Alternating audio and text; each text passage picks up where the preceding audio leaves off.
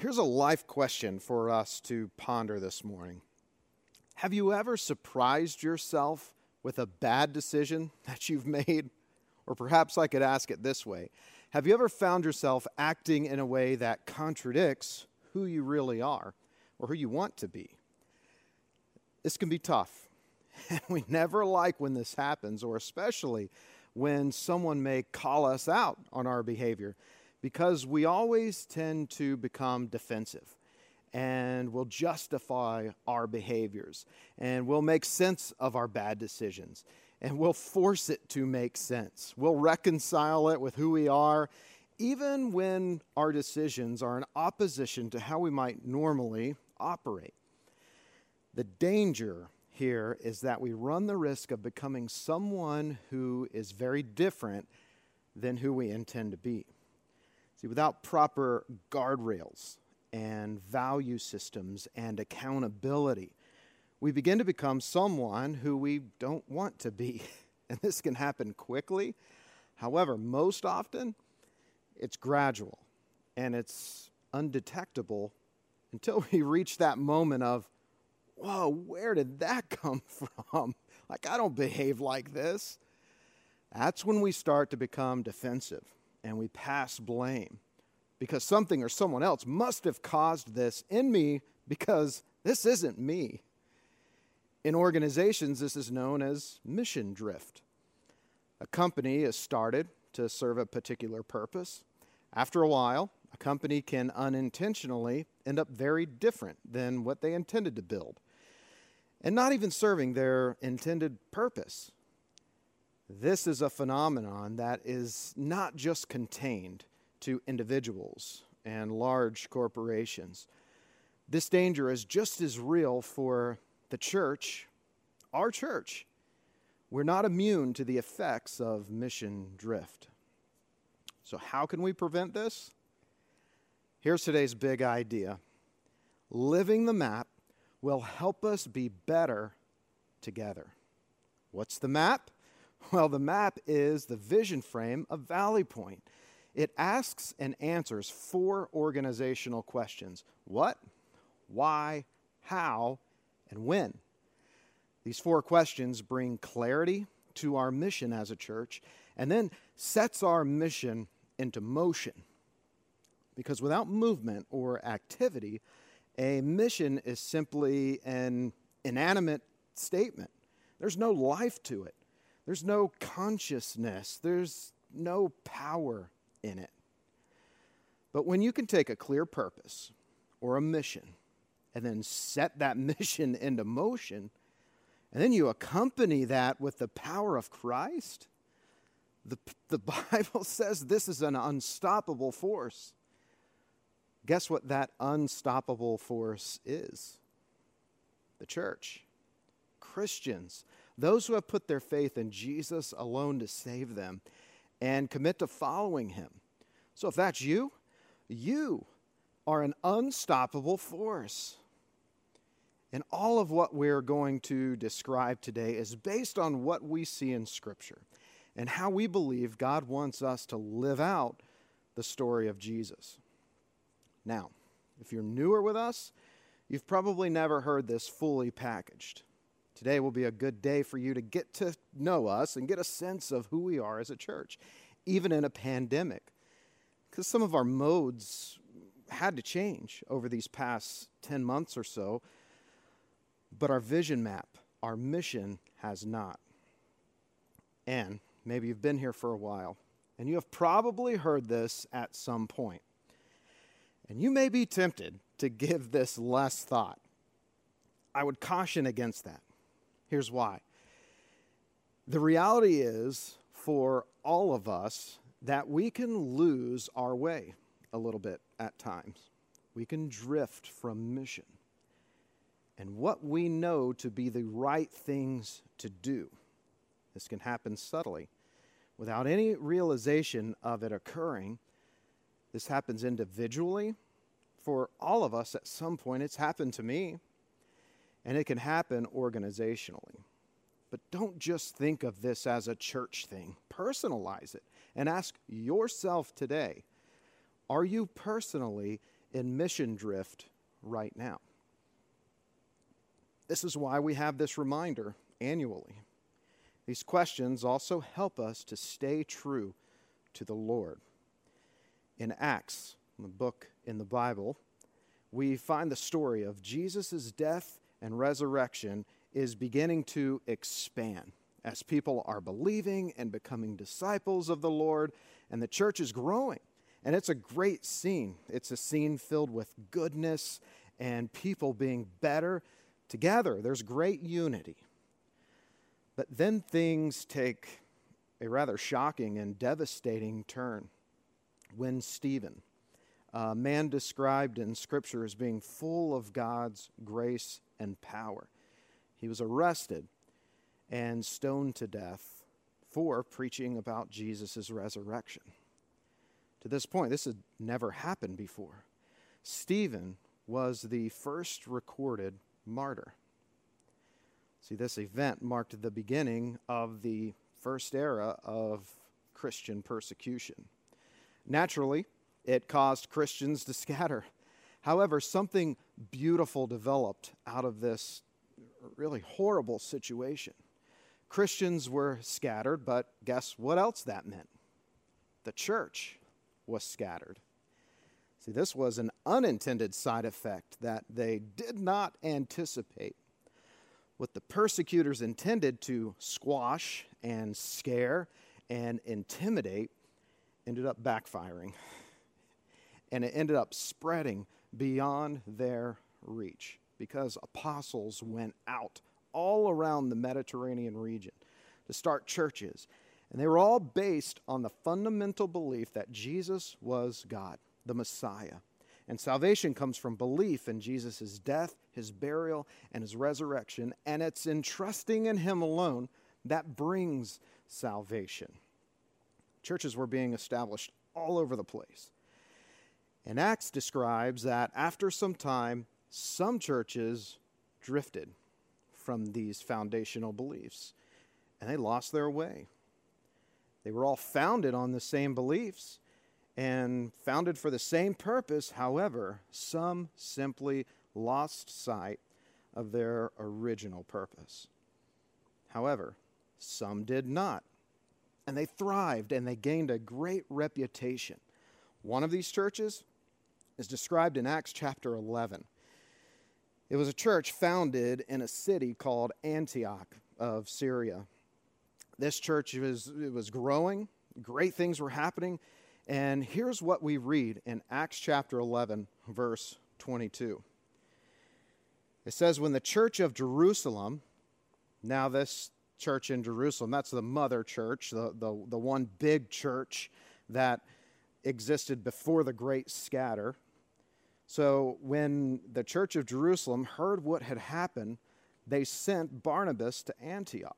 So the church in Jerusalem heard about the church in Antioch and were like, Barnabas, go check this out. Go see what's going on and report back to us. How is all this success happening? What is the secret? So Barnabas was a trusted church leader, and he makes the trip in verse 23. When he arrived and saw this evidence of God's blessing, now the evidence was grace being extended, kindness being distributed. God's favor was all over this particular church. And Barnabas could see it, and it moved him.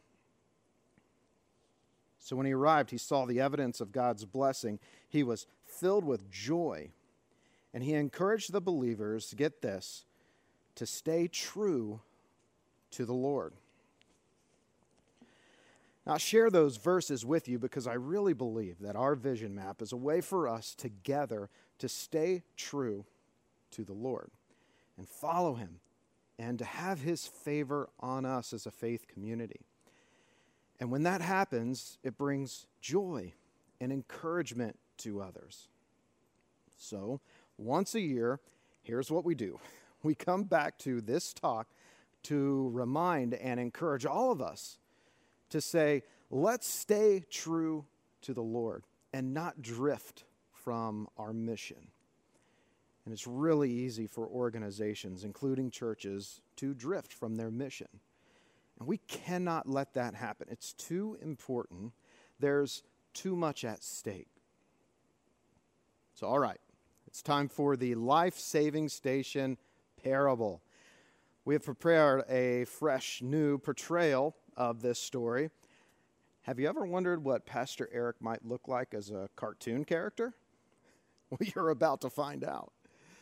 But let this story sink in because this is a serious story. And think about how mission drift can affect even the best of intentions. Enjoy. On a dangerous seacoast where shipwrecks often occur, there was once a crude little life saving station. The building was just a hut, and there was only one boat. But the few devoted members kept a constant watch over the sea, and with no thought for themselves, they went out day or night tirelessly searching for the lost.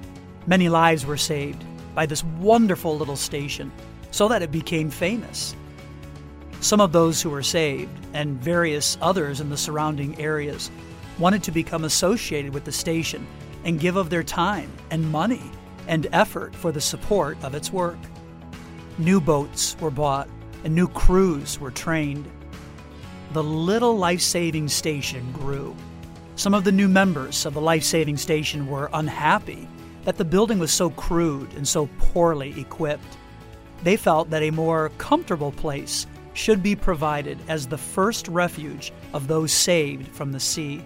So they replaced the emergency cots with beds and put better furniture in an enlarged building. Now the life saving station became a popular gathering place for its members and they redecorated it beautifully and furnished it as sort of a club. Less of the members were now interested in going to sea on life saving missions, so they hired lifeboat crews to do this work.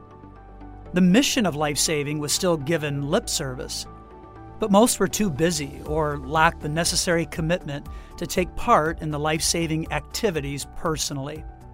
About this time, a large ship was wrecked off the coast and the hired crews brought in boatloads of cold, wet, and half drowned people. They were dirty and sick, and some spoke a strange language, and the beautiful new club was considerably messed up. So the property committee immediately had a shower house built outside the club where victims of shipwreck could be cleaned up before coming inside. At the next meeting, there was a split in the club membership.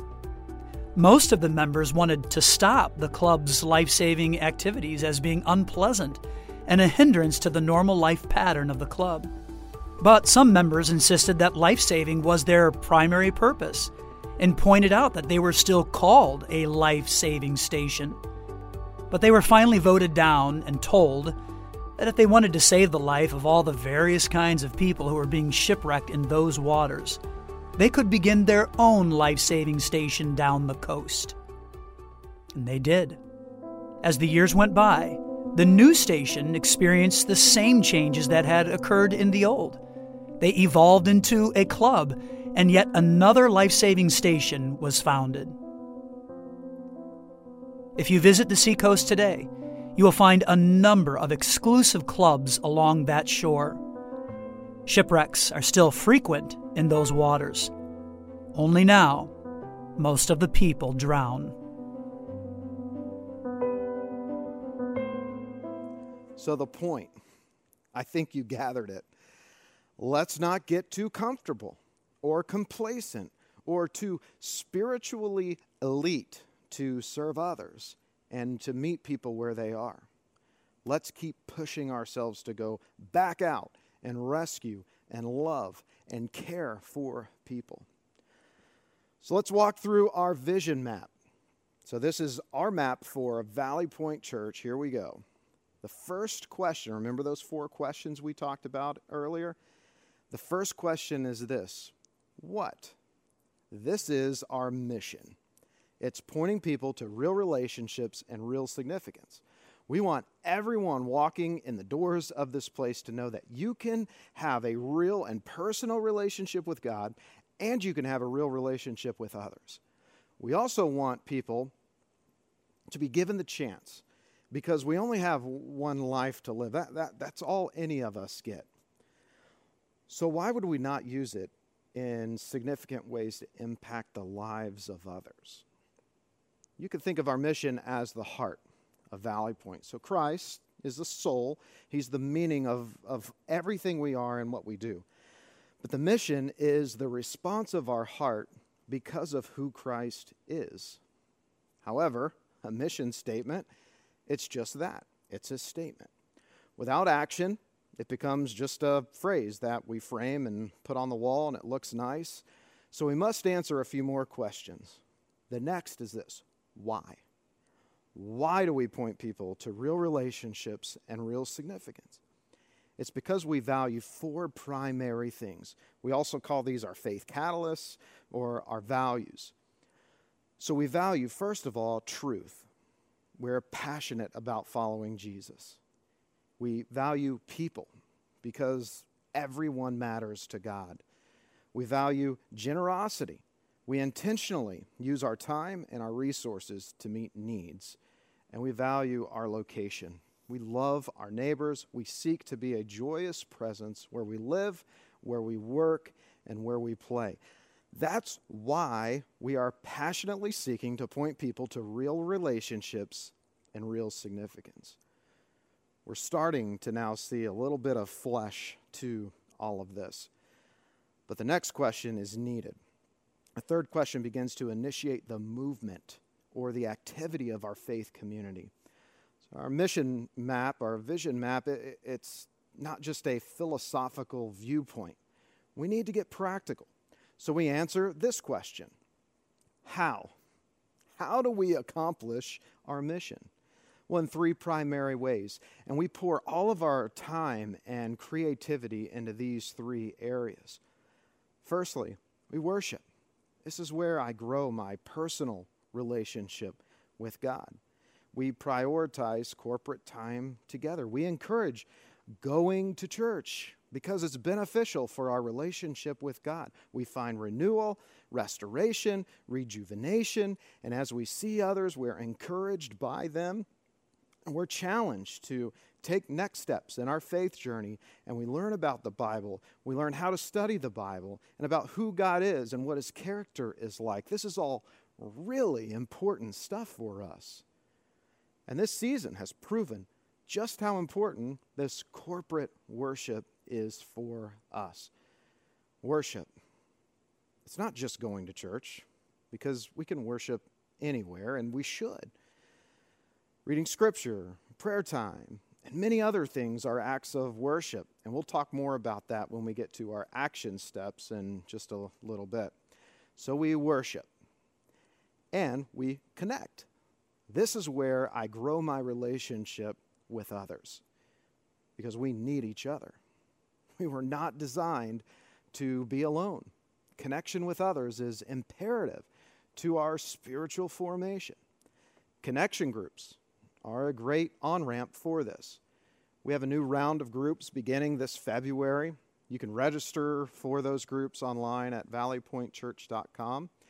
We have other groups for men, we have groups for women, we have groups for students. And our kids meet in small groups as part of their Sunday morning experience.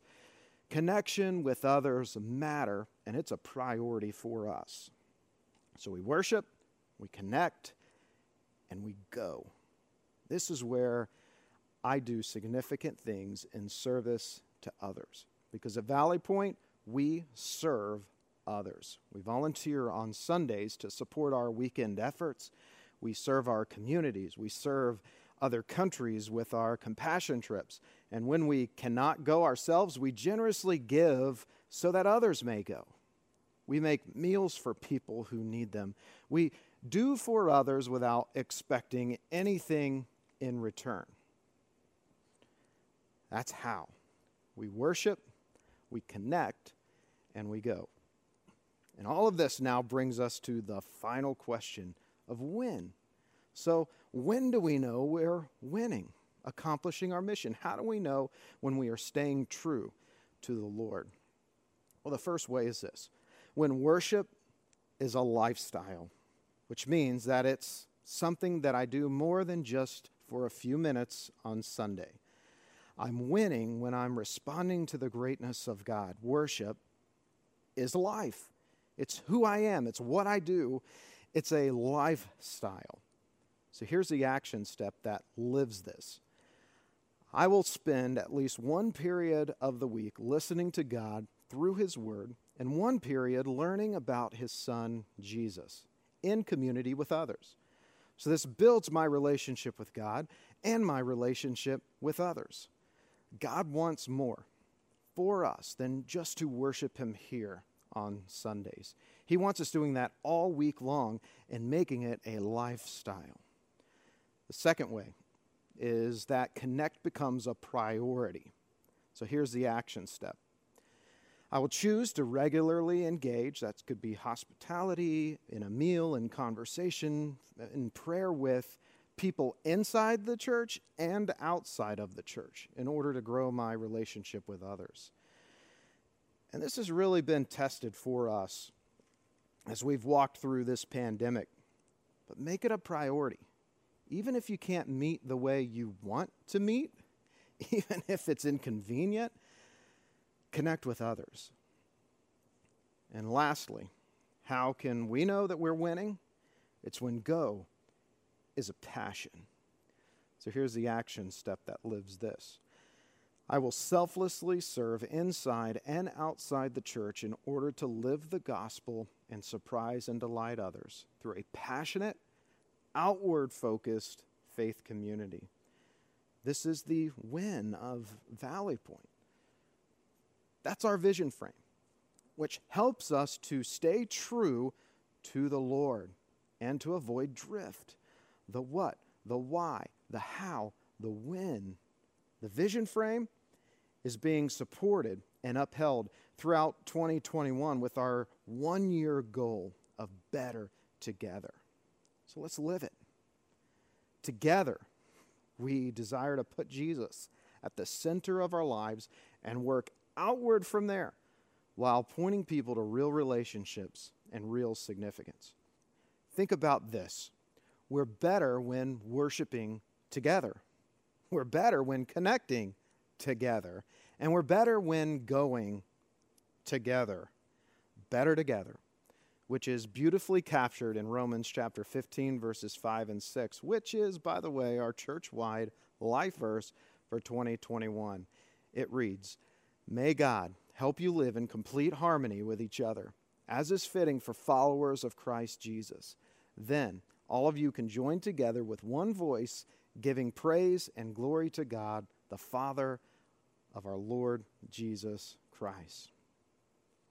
By the way, do you want to know the formula that was laid out in Scripture and what Barnabas pointed out as the reason why the church in Antioch was so successful? This is awesome. I love it. Here it is. This is Barnabas's entire recorded report.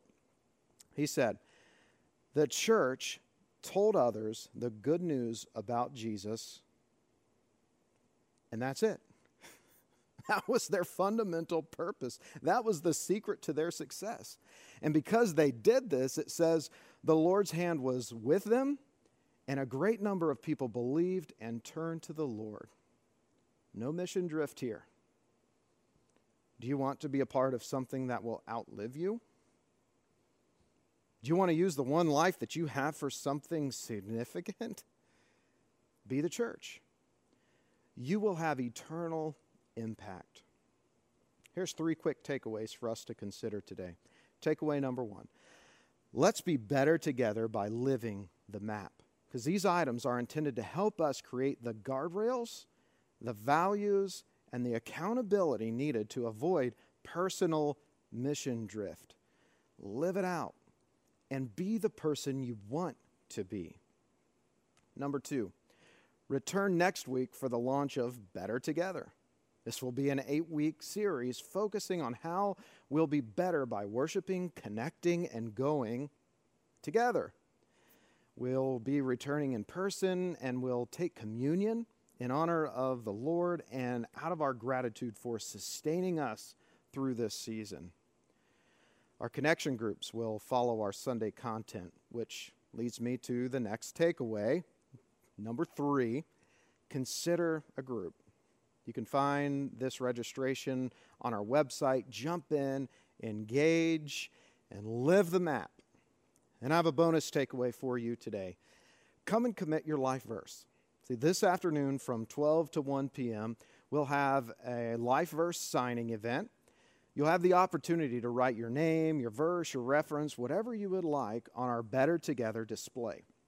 This display will be used throughout the year as a reminder of both our life verses and our theme of Better Together. We're watching the weather, so check our website for updates on this event. You'll also be able to sign your life verses throughout the year as you feel comfortable returning, so don't feel like you're missing your only opportunity here. Let's do this. Let's refocus our hearts to worshiping in song. And in this next song, Donovan will lead us in a song, and, and some of the words are this It says, O hero of heaven, you conquered the grave you free every captive, you break every chain. Oh God, you have done great things.